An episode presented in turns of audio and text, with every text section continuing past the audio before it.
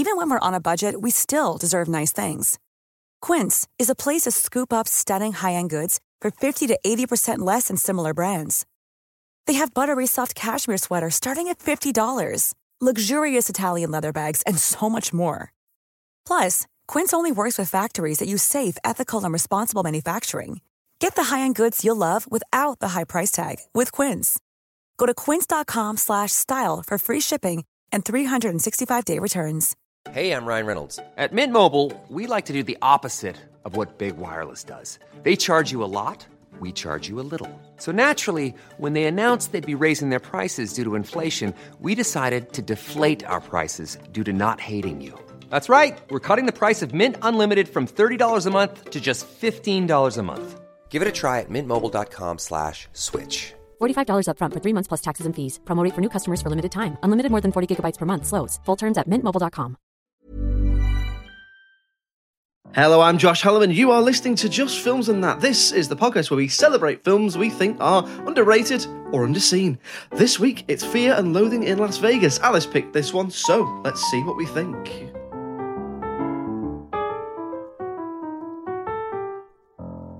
Alice, Yes, Josh. we're going to talk about fear. hmm We're going to talk about loathing. We are my two favourite topics. we're going to talk about Las Vegas. Where's that rank in the Oh, that's pretty high. That's pretty high out top three, too. top three, top three. Yes, we're talking about Fear and Loathing in Las Vegas from 1998. So, spoiler warnings if you've not seen it. It's going to be an interesting one, I think. This one. Let's get stuck into it. So, Alice, Ooh. first of all, if you can, tell I everyone can. at home what is it about, and then follow it up with why did you pick it? Is it underseen? Is it underrated? Go. So, Fear and Loathing in Las Vegas is a black comedy adventure adapted from Hunter S. Thompson's novel of the same name. So, it follows the story of journalist Raoul Duke, played by Johnny Depp, and Dr. Gonzo, played by Benicio del Toro, as they travel to and around Las Vegas for what is meant to be a work assignment, but they end up just doing so many drugs and going on some seriously wild trips. That is essentially it. Um, the reason that I picked it was uh, similar to many of the films uh, that we end up picking. You know, just started thinking about it one day, thought, oh, I'll have a little look at the critical reception, saw what the critics gave it on Rotten Tomatoes, and thought, hang about, that feels a bit off for me because I remembered when I saw this, I remember really liking it. I think I've seen it maybe two or three times, like not loads, but I remember enjoying it every time I saw it. I've also read the book, uh, which I also enjoyed. Um, so I just thought I thought it was. Un- I feel like it's underrated. I feel like it's Okay. underrated. underrated then. Yes, Underrated? indeed. I feel like as well.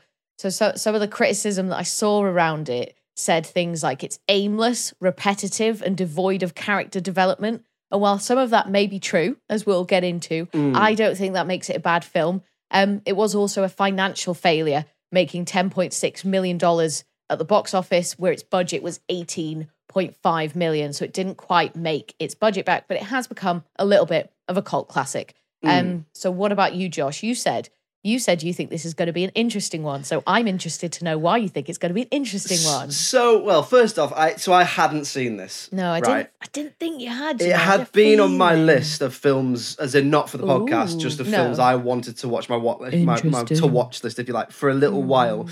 And I'd never got around to actually picking it. well you're was welcome. There Thank you. go. It was the sort of film I where you this gift. It's the sort of film where it's like, when am I ever going to be in the mood to pick this? I suppose. You just fancy it. Just fancy yeah. it. Yeah. So anyway, so I hadn't seen it before, so I was I was really glad you picked it to be honest because it was Awesome. one I wanted to Okay. watch. Um, I knew it was a cult classic. I did I did know that. It's Mhm. obviously been referenced in plenty of stuff over the years. Um, I was quite trepidatious to watch this. I was quite Oh, nervous big because words, Josh. Because because I find Terry Gilliam, who directed it, a bit hit and miss. Obviously, Uh-huh. he's most famous for probably being in Monty Python, and he directed some Mhm. of those films, and I do like those. So I really like Twelve Monkeys. I really like Time Bandits. But then, for example, his probably most successful film is Brazil, and Yes. I find that really tough watch. Like I think it's Uh-huh. quite o- overrated. Um, so I was going into it like, what am I going to get here? Um, and it's really difficult to sort of sum this one up for me. So Uh-huh. I'm, I'm going to come to you first. Okay. I think you might have quite a bit to say about this, and I'm going to gauge what you say lot, first. so, yeah. I'm going to gauge what you say first, but especially because it's based on a book So it's Mm-hmm. based on the Hunter S. Thompson book, and a, a lot of what I want to say, I'll come into it, is to do with that representation of the book. So I want to see what you say first. So, having rewatched it for the podcast, did it hold up? What did you like about it? Uh, yeah, it, it it did hold up. Really, I think there is a lot to like in there. I Mm. can certainly see the flaws with it, and like I said, I can see I can see the points that the critics were making, but I do not agree that they made it a bad film or that they devalued the film in any way. So, if we're going to start from the top, as I like to do sometimes, I think it has one of my favorite or one of the best opening lines of any film ever, which is, I believe, we were somewhere around Barstow on the edge of the desert when the drugs began to take hold. And I was just like, if you don't know what this film is going to be about, you know now. And I feel like it just sums up everything so brilliantly and so perfectly. So we start with a bang. Um, I quite like the aimless, aimlessness of it, right? That the Mm. critics don't like because it feels true to the experience of people using that many drugs. Like it's so many drugs, more drugs than I ever thought someone could consume without dying, right? And the only aim for those characters, it seems, is to do more drugs. So it's excessive, it's hedonistic, it's decadent, it's intense, and a mix of some truly brilliant performances, in my opinion, from our two leading men, and the camera work drags you along with them, right? There's one moment where Duke takes adrenochrome and he starts falling into his adrenochrome hole. And I felt it, right? The lighting, the acting, the camera techniques, it really does pull you along for the ride with them. The camera is almost always at a crooked angle and it really overdoes the close ups, which makes the whole thing feel so intense. And in some ways, it reminded me a little bit of Natural Born Killers. And the critics didn't like that either. It's my first Um, note. My first note is it's like natural yeah. born killers in the way that it is a little feels.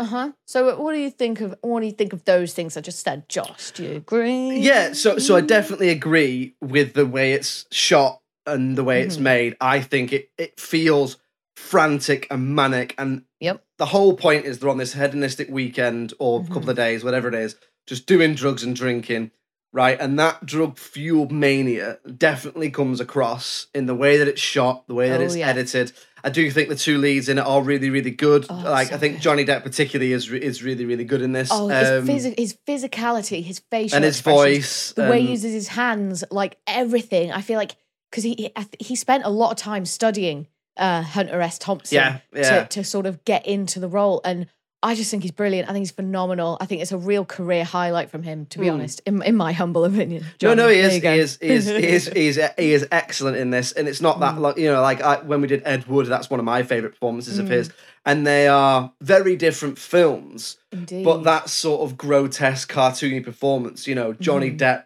does really, really well, except, uh, you know, as he's gotten older, he's become more known for like heavy makeup roles or you know Mhm. Pirates of the Caribbean, Alice in Wonderland, that sort of thing. But in this, he is in heavy makeup, but it's quite interesting that he's still doing those big, grotesque, cartoony performances. But he is really good at it, especially Mm. considering in both those films he plays a real person. Uh huh. Yeah, interesting. which, Oh, which, I- interesting which I yeah, which which I think is really interesting. So yes, it's a really good representation of that drug fueled mania that that they're Mm. obviously going on. I don't know. I'm very very square. I've never done an illegal drug in my life, but but I do. You know, I I completely get what the book, uh, what the film is going for. I haven't read the book, but I I, Mhm. I read I've read around Gonzo journalism, and I know the whole idea of this this this stream of consciousness writing where it's just manic and it just comes you know spewing out of you as as you do it, and and it definitely comes across. So yeah, it's certainly like an experience in the way that it's shot. It's like it's like being drunk, or it's like Yeah. being on drugs, or Yeah, how being I on drugs is man, supposed to be. Yeah. So so Mhm. yeah, from that sense, really really enjoyed it. Really really Yeah. enjoyed it. technically really really Yes, impressive and yeah. i don't think anyone can could count could argue that like you can Yeah. see it on the screen right um, so obviously the film is heavily narrated by duke and the narration interacts with the action on screen and we sometimes slip from this non-diegetic narration to diegetic narration and this is where a lot of the comedy comes from i feel Mm. um, for me, it's possibly the best example I've seen of narration, and it feels really natural. So Depp manages to convince you that he isn't reading a script. Like when we think back to things like The Beach or Legend, the narration felt so scripted, and the actors sound yeah. like they're reading, right? But you don't feel that in this. I don't think anyway. And sometimes his voice acts as a bridge between the past and the present because we get a few flashbacks when he's telling us sort of how they got to where they are now and you know where they went rented their car from and so on. Um, and I just thought they used it really, really well, and it was executed brilliantly. Yeah, definitely agree with that. I think that the whole thing with narration is it's it's got to feel like it wasn't put on at the end. Like a lot of Yeah, narration, exactly. like like Legend, for example, or what was the other example you gave? Sorry, The beach, The you know, beach. at the beginning like- when he's doing his yeah, monologue. it- it's like they get to the end and someone's gone. oh, this doesn't make sense. Doesn't make Yeah. any sense. Put some narration Yeah. over it, and Mm. and that's when you go. It's like someone's going, "I'm going to hold your hand and Mm-hmm. take you through the film because you're an idiot and yeah, you don't understand what's you, yeah." yeah. Whereas this, it's obviously based on the book, which is sort of like a stream of articles and diaries, and like it's a stream Mm. of consciousness journalism, isn't it? So that's what it feels like. It Yeah. feels like they've taken the book and just gone. The script is the book, basically. So when he is talking to us, when he's talking to us as, as Duke, it feels like you say. I think that the word is authentic, isn't it? It feels like an authentic. Someone is talking you through as you go, rather than a, ho- a handhold of through the film. Yeah, and it, it's you you do need it a lot of the time as well because the internal narration, like his internal voice, is more rational than Yeah. his external voice, and mean, sometimes he's not even speaking at all because he's so unbelievably wasted on fucking. You know, uh, ad- adrenochrome and It's not even not even real. all, all these mescaline, like all these Yeah. things that you know I, I don't don't even know about. do you Mind know what I bending, mean? uh, like proper like heavy doses of LSD and stuff, Next isn't it? And, level, um, cocaine, peo- weed, or drinking. whatever it is. Yeah, Yeah, he just doesn't remi- the, the narration reminded me a little bit of something like American Psycho. Okay, yeah. So I because like because that's like a diary, isn't it? It's like takes you Mm. through his day and takes you through his thoughts. And I suppose it's more of an internal monologue than a narration. And I Yeah, think this I is definitely the way to do it. yeah, and I think when the character that when when the character is presenting themselves a certain way in that world, but that isn't the, their true selves, you need that. Like you say in American Psycho, like outwardly he's trying to be, you know, a bit kind of normal and Mm. functioning and stuff. So then when we go into his mind, it's a completely different picture. Yes, yeah, Um, and I feel like that was the same here. Yeah. Absolutely. So did you? So one thing I did notice about it was it's they did dark comedy really well. So did you Mhm. still find bits of it funny? Have because I hadn't seen it before, so obviously I was coming at it fresh. Do you still find bits of it funny? It's quite absurd, isn't it? Certainly, yeah. But it's I mean, it's not laugh out loud No, but no. it's like it's like when when we'd be sort of in in Duke's head, but then he'd accidentally say something out loud, and then he's like, "Oh, did they hear me? Did I say that out loud?" Yeah, it's that really sort of it's really dark, isn't it? I think what it what it does really well is it it, a lot, uh, does a thing that a lot of dark comedies do, which is you create these grotesque characters, Mm. and the comedy comes when those people come into contact with normal people. Because Mhm. so if you look at like I know we've, we've harped on about it before, but if, for example, if you look at It's Always Sunny in Philadelphia, yeah. the whole thing with that is those people are grotesque and horrible and narcissistic. That the comedy comes when they go outside and meet normal people, and the normal people are like, Mhm. "What the fuck?" Like, yeah, and that is that's the only comparison I can think of. But that is how you do dark comedy, I think, really well, really well. Or something like you know, like Curb Your Enthusiasm, or there's other really, really dark comedies, Peep Show, like wh- like those sorts of Yeah. things where the characters are like they're not normal. The way they are is not normal, but but you accept Yeah. it as a normality until they meet normal. And then it's like, oh god, actually no, they're not normal. Oh my god, am I normal because I've aligned myself with these characters, sort of thing. So like, there's bits, isn't there, where like he's covering a, he's covering like a rally, isn't he? Like a Mhm. like a cross desert rally, race, and he's yeah. just got a beer, and he's just trying to stop the beer from spilling. yeah. It's got and that- it's got sand Uh, as well. Yeah, so and all that, and it's very, very grotesque. Or there's the bit like Yeah.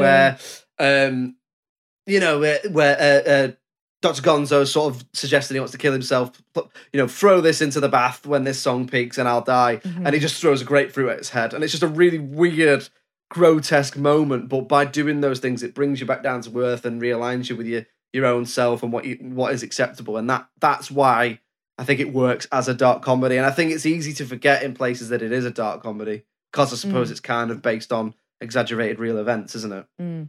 Really like the soundtrack. So obviously Mm. there's lots of Tom Jones, so Yeah. I'm always going to like that. Um, and Jefferson Airplane as well, yeah. Yeah, I know you like all the all the classics, you know, all the all the sort of drug taking songs Yeah. that you associate with the 70s and stuff. Uh, so that was good, and there was a good soundtrack running throughout. I thought, um, and just a bit more about the way it looks. So obviously, I've already touched on how impressed I am with the camera work, but you've also got like this brilliant arid, dusty desert landscape with the bright and manic goings on of Vegas sort Hmm. of alongside it.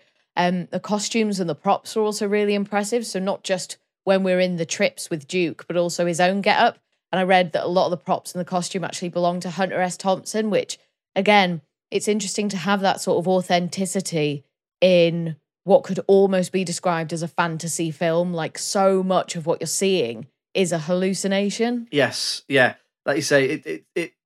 I didn't. I don't know loads about Hunter S. Thompson, but I know bits and bobs from from reading about it over the years, and there is. It does seem to capture him really well, and that is, like you say, down to the fact that they were actually friends. I don't know if they were friends before this, but I know they became friends. Mm, Um, he he because there was a there was a, a lot of issues kind of in the run up to filming where they'd um they'd hired you know two actors to play the roles, but then they pulled out and then they'd hired someone else. I think maybe like John Belushi or someone to be one Yeah, of them, and then yeah. he passed away. So there was all this going on, and it sort of never quite took off. And then when Hunter S. Thompson met Johnny Depp and I think saw his audition, he was like, it has to be him. No Mm. one else can do it as good as he can. Um, and then Johnny Depp just took it really seriously and like studied his life, read his work, you know, wore his clothes, used his cigarette holder, like all these things. And yeah, just uh, interesting, like, I guess, yeah, just like this really authentic feel that I think really adds to it inside this absolute mania, this like, this color, this frantic, this chaotic landscape. Um, yeah, I I like it. Did you like it overall? So, or- so I'm, I am, uh, oh, I'm split really, right? So, so, right. so as a film, I can appreciate how this is. I, I'm really, I'm so torn on this film, right? Okay, the- yeah, The, best way I can explain it is this: I can appreciate how this film is a really good representation of what of the source material. It's well Mhm. made, it's frantic, it's kinetic, it's colourful. The Mhm. performances are really good. There's plenty in there that I like, but I'm not in a rush to watch it again okay. Well, I like because I found it quite I found it quite a tough watch. It, like if if Okay. if I'm honest, but that doesn't mean it's a bad film. I don't think it's a bad film. Wow. Nice. Yeah. What you're hearing are the sounds of people everywhere putting on Bombas socks, underwear, and t-shirts made from absurdly soft materials that feel like plush clouds. Yeah, that plush. And the best part? For every item you purchase, Bombas donates another to someone facing homelessness. Bombas. Big comfort for everyone. Go to bombas.com slash ACAST and use code ACAST for 20% off your first purchase. That's bombas.com slash ACAST. Code ACAST. When you're ready to pop the question, the last thing you want to do is second guess the ring. At Bluenile.com, you can design a one of a kind ring with the ease and convenience of shopping online. Choose your diamond and setting. When you find the one, you'll get it delivered right to your door. Go to Bluenile.com and use promo code LISTEN to get $50 off your purchase of $500 or more. That's code LISTEN at Bluenile.com for $50 off your purchase. Bluenile.com code LISTEN. Even when we're on a budget, we still deserve nice things. Quince is a place to scoop up stunning high-end goods for 50 to 80% less than similar brands. They have buttery soft cashmere sweaters starting at $50, luxurious Italian leather bags, and so much more. Plus, Quince only works with factories that use safe, ethical, and responsible manufacturing. Get the high-end goods you'll love without the high price tag with Quince. Go to quince.com slash style for free shipping and 365-day returns. Hey there, it's Michelle Norris. I'm host of a podcast called Your Mama's Kitchen. When I travel, I'm usually looking for a way to find a taste of home when I'm not at home. And one of the things I love to do when I am at home is entertain. And Airbnb allows me to do that. When I was in California recently, I rented a house that had a great kitchen. And when we were sitting around the table, we were all thinking, we're in someone else's house. Someone could be in all of our homes as well. If you have a home, but you're not always at home, you have an Airbnb. Your home might be worth more than you think. Find out how much at airbnb.com/slash host. Like I can appreciate what it is, and I can appreciate the good bits of it. I found it quite a tough watch, but that's more to do with my own preferences when watching a film. Like I struggled more with this than I did with Natural Born Killers, for Mhm. example. But as I say, it doesn't mean it's not a well-made, good film, and it certainly seems to capture the source material. I mean, that's what I wanted to get to was so you've read the book. So Mhm. how good of, of representation of that is this? So I think it is in the sense of how how kind of chaotic and almost non-linear it Yeah, feels. Like when. I was reading it, it it felt like it, it's not like a regular book with like a start, middle, and end Mm. almost. It was kind of it like you felt the chaos in it, and even so, at some points I was like, oh, I don't really know where I'm at with this. Mhm. But I, I like I feel like that's the point. Well, that's that's it, and that's you've you've hit the nail on the head there. I suppose that's exactly what I mean. Is that like I'm not in a rush to watch it again. It might not necessarily be my kind of cup of tea, but I can still appreciate it that it's that it's good. I can appreciate that what it is and what it achieves as a as as as a film, and it definitely does do that. And there was stuff I did like. So I suppose that leads us on then to things that we perhaps didn't like. Now, again, I don't want you to think I didn't like the film. I'm Mhm. quite, I'm quite split on it. It's, it was, it was a difficult one for me to get across Mm. what I mean because I know that it definitely does the right thing, and I can really appreciate what I did like about it. There was just a few bits I was like, I'm not bothered on this, or that doesn't appeal to me. For you, is is there much that you don't like? So no, not really. Like there's not anything that I don't like, and there is definitely not anything that I would change. But there are some points that I can obviously identify as to why other people may not like it and why the critics Yeah. didn't like it, right? So as I touched on, like I under- do understand and somewhat agree with the critics that um, there is a lack of character development and it feels a bit aimless, but that doesn't ruin it for me. And I think you just have to embrace it and absorb it for what it is, which is a cinematic wild ride, right? Yeah, yeah, yeah. Um, there's no heart to the film. Like I said, there's no character development, so our protagonists aren't great people and not completely likable. So it's hard to establish an emotional connection with them. Like even in Natural Born Killers, there were some tender human moments between Mickey and Mallory. Yeah. I don't think there was anything like that in this. Um, so not much really happens either. It is more about the cinematic technique and the style. So if you're looking for those killer narrative hooks, then they're they're not there. Um, and without the narration, the whole thing would fall apart. So it is relying heavily on the narration. Um, there was the odd occasion where I don't think I was 100% clear on what was going on as well, but I Mm. had a feeling that that's intentional due to the subject matter being explored, which is mostly obviously excessive drug use. Um, but that, that's kind of it from me. It's just kind of observations, I suppose, of and understandings of why people wouldn't like it, but Mm, I mm. do like it, and those things don't bother me at all. Yeah. Um, what about you? Well, I think that's the thing, isn't it? I think you have to understand what it is going into this. And so that raises two points. One, I suppose the point is is if you're seeing this without the prior knowledge of what gonzo journalism is and what Hunter S. Thompson was about, would you get the most out of it? And I think my answer might be no. And I can understand now if you went into this and had no knowledge of that, you might go, "What is this?" Mm. So I get that. But if you know that beforehand, then you'll I think you'll enjoy it. So did you I mean maybe when you first watched it, did you have that prior knowledge? No, so I, I watched it before I read it. Yeah. So I watched it, read it, and then watched it again. Um, but I, I still really enjoyed it Yeah. that first time. Like I quite, you know, like I said, with Natural Born Killers is one of my favorite films, and I don't, I don't mind a bit of mania. I don't Mm. mind a bit of chaos. Like I, it's just something different, isn't it? It's like, oh yeah, here's a story with a beginning, middle, and end, Yeah. and characters live happily ever after. Hooray! Like I like something that's a bit darker. I like Yeah, something yeah, that's going to make you maybe ask questions and stuff. And I think it's down to your preference, isn't it? So I know, Hmm. I know. Before I've talked about things like I have to like my characters and I like my films to have heart, and I sound like a bit of a soppy square, right? But that doesn't mean I. So I doesn't mean I can't enjoy a film if the characters aren't all lovely people. You know, there's Mhm. plenty of like films like that I love. You know, Tarantino films, for example, that that the characters are horrible, right? Or there's other Mm-hmm. films where the characters are horrible. I've just mentioned one of my favorite sitcoms. It's Always Sunny. The characters are horrible. Mm-hmm. They're I'm- awful. yeah, I'm not going into this like God. If I don't like these drug taking lunatics, then I'm I'm Yeah. out. I, I, I think I think I think my point is it's perhaps a bit too much of it. So I think that Okay. it's a bit too mad at times. It's a bit too hard to follow at times. It's a bit more repetitive. So I think perhaps we need a little bit, not loads, just a little bit more exposition at the start. So so that we can embrace the madness. Like just a little bit, not not loads, just a couple more lines of dialogue because it's so frantic from start to finish that I think if you Mm-hmm. put something in there at the beginning, it was like, look, this is what's going on, this is where we're going, then maybe you might be able to embrace the actions of the characters a little bit more.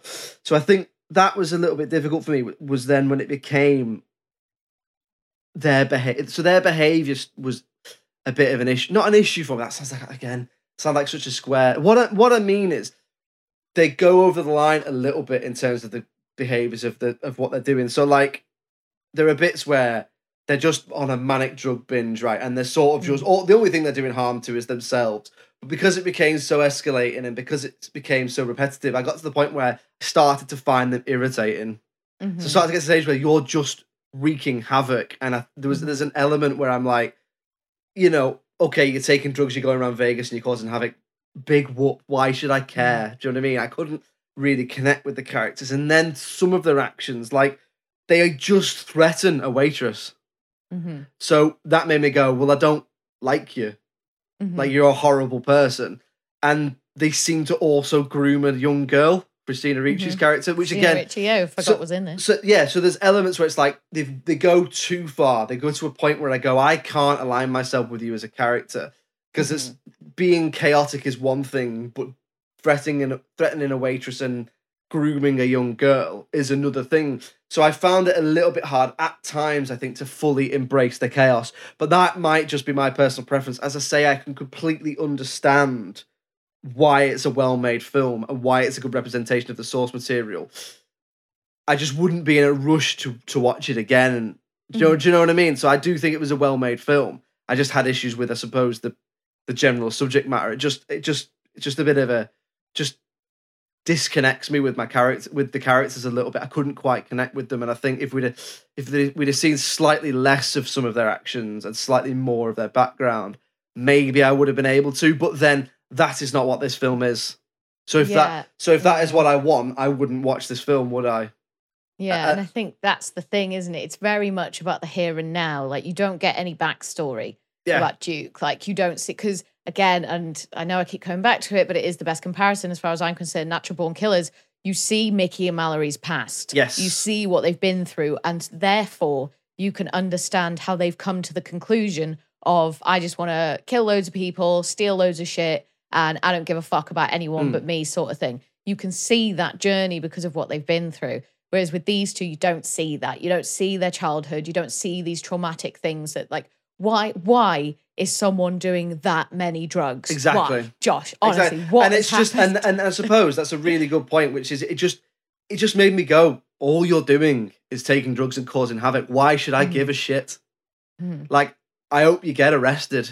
Do you know what I mean? Like, like all you're doing is trashing hotel rooms and causing havoc. If they were just doing that to a point, I think the balance is a little bit off. So I think I suppose that's my point. Having said that, that's the whole point of Gonzo journalism. That's the whole point of this film. So is it a good representation of that? Yeah, it's a fantastic representation of that. It's a well-made film. I suppose it's just not my particular cup of tea. That doesn't mean it's not good. So that's why I was so torn on it. Do you know what I mean? Like, it is both good and not for me at the same time, and that's fine. Mhm.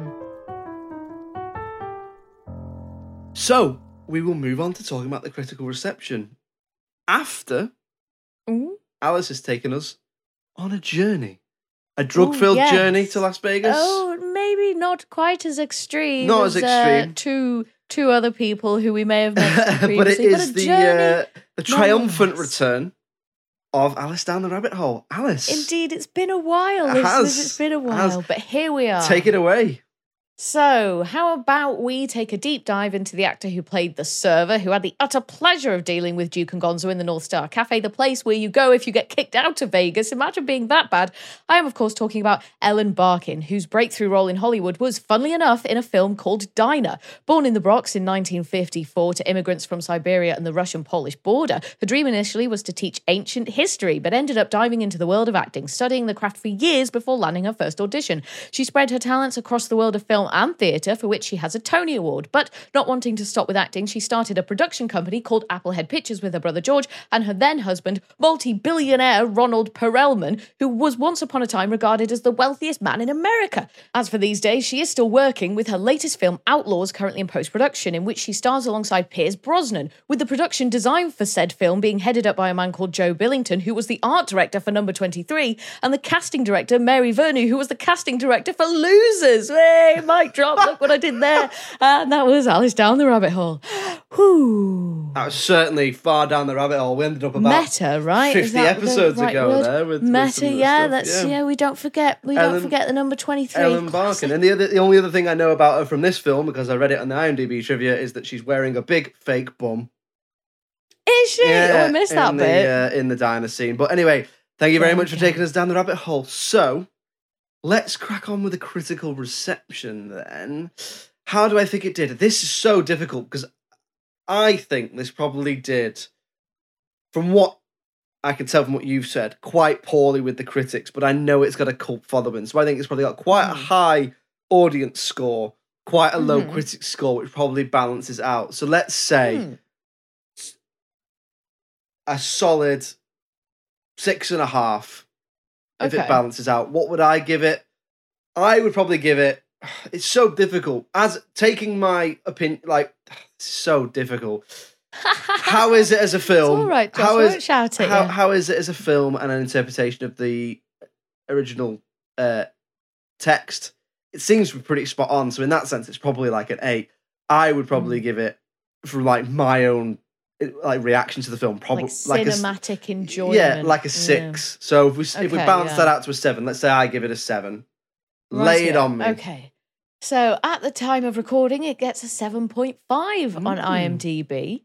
Uh, then over on Rotten Tomatoes, the audience give it 89%, but then the critics give it 49%. right. And it, when I saw that, I was genuinely surprised. yeah, I'm quite surprised of, by that. Because of the cinematic brilliance of it, Mm. like because of the way it's shot, the effort, the lighting, all, all this stuff that I just feel like goes completely ignored. And yeah, uh, you know, the, the main criticism is, yeah, visually creative, but aimless, repetitive, and devoid of character development.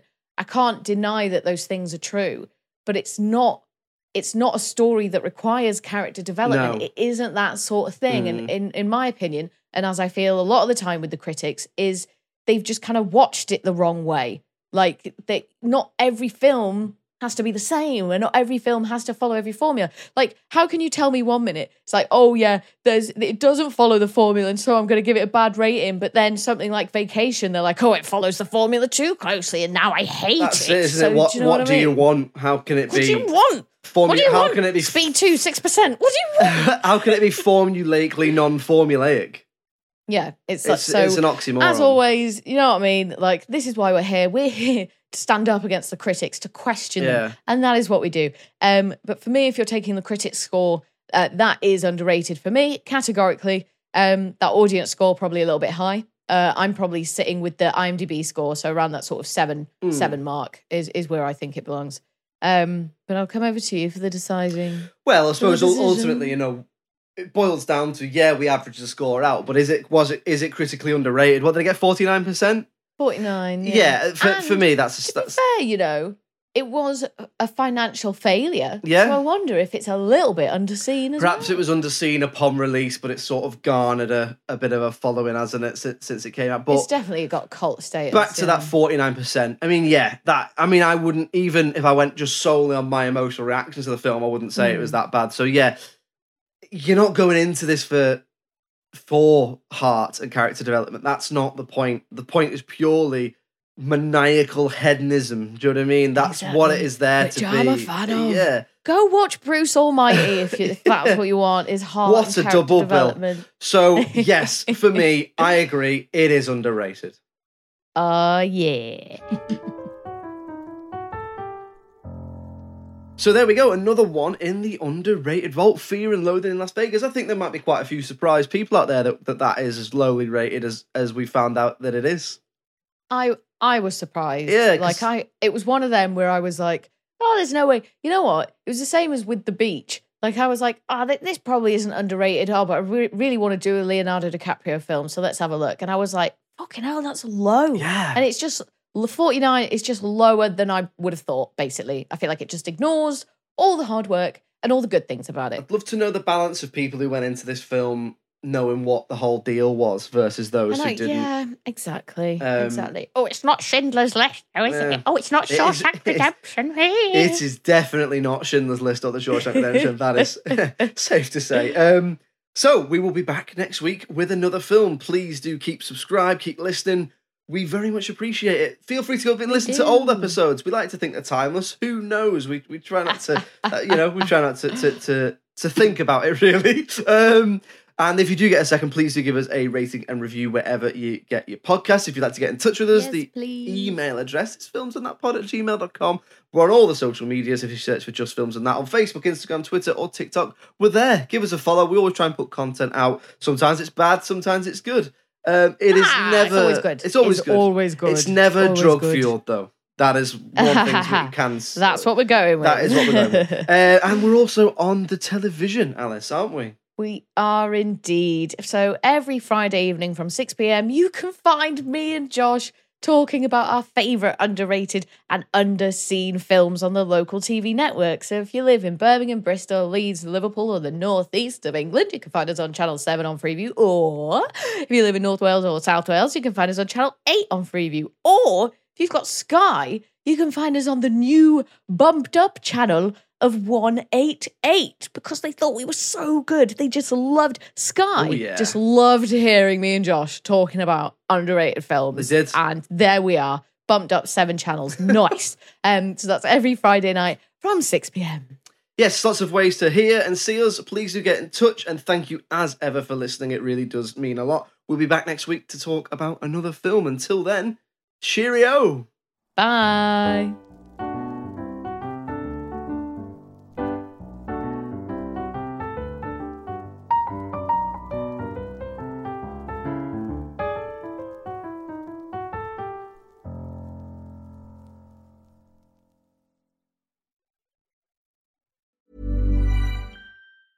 Planning for your next trip? Elevate your travel style with Quince. Quince has all the jet setting essentials you'll want for your next getaway, like European linen, premium luggage options, buttery soft Italian leather bags, and so much more. And is all priced at 50 to 80% less than similar brands. Plus, Quince only works with factories that use safe and ethical manufacturing practices. Pack your bags with high-quality essentials you'll be wearing for vacations to come with Quince. Go to quince.com slash pack for free shipping and 365-day returns. Hey, it's Paige DeSorbo from Giggly Squad. High quality fashion without the price tag. Say hello to Quince. I'm snagging high-end essentials like cozy cashmere sweaters, sleek leather jackets, fine jewelry, and so much more. With Quince being 50 to 80% less than similar brands. And they partner with factories that prioritize safe, ethical, and responsible manufacturing. I love that. Luxury quality within reach. Go to quince.com slash style to get free shipping and 365 day returns on your next order. Quince.com slash style. When you make decisions for your company, you look for the no brainers. If you have a lot of mailing to do, stamps.com is the ultimate no brainer. Use the stamps.com mobile app to mail everything you need to keep your business running with up to 89% off USPS and UPS. Make the same no brainer decision as over 1 million other businesses with stamps.com. Use code PROGRAM for a special offer. That's stamps.com code PROGRAM.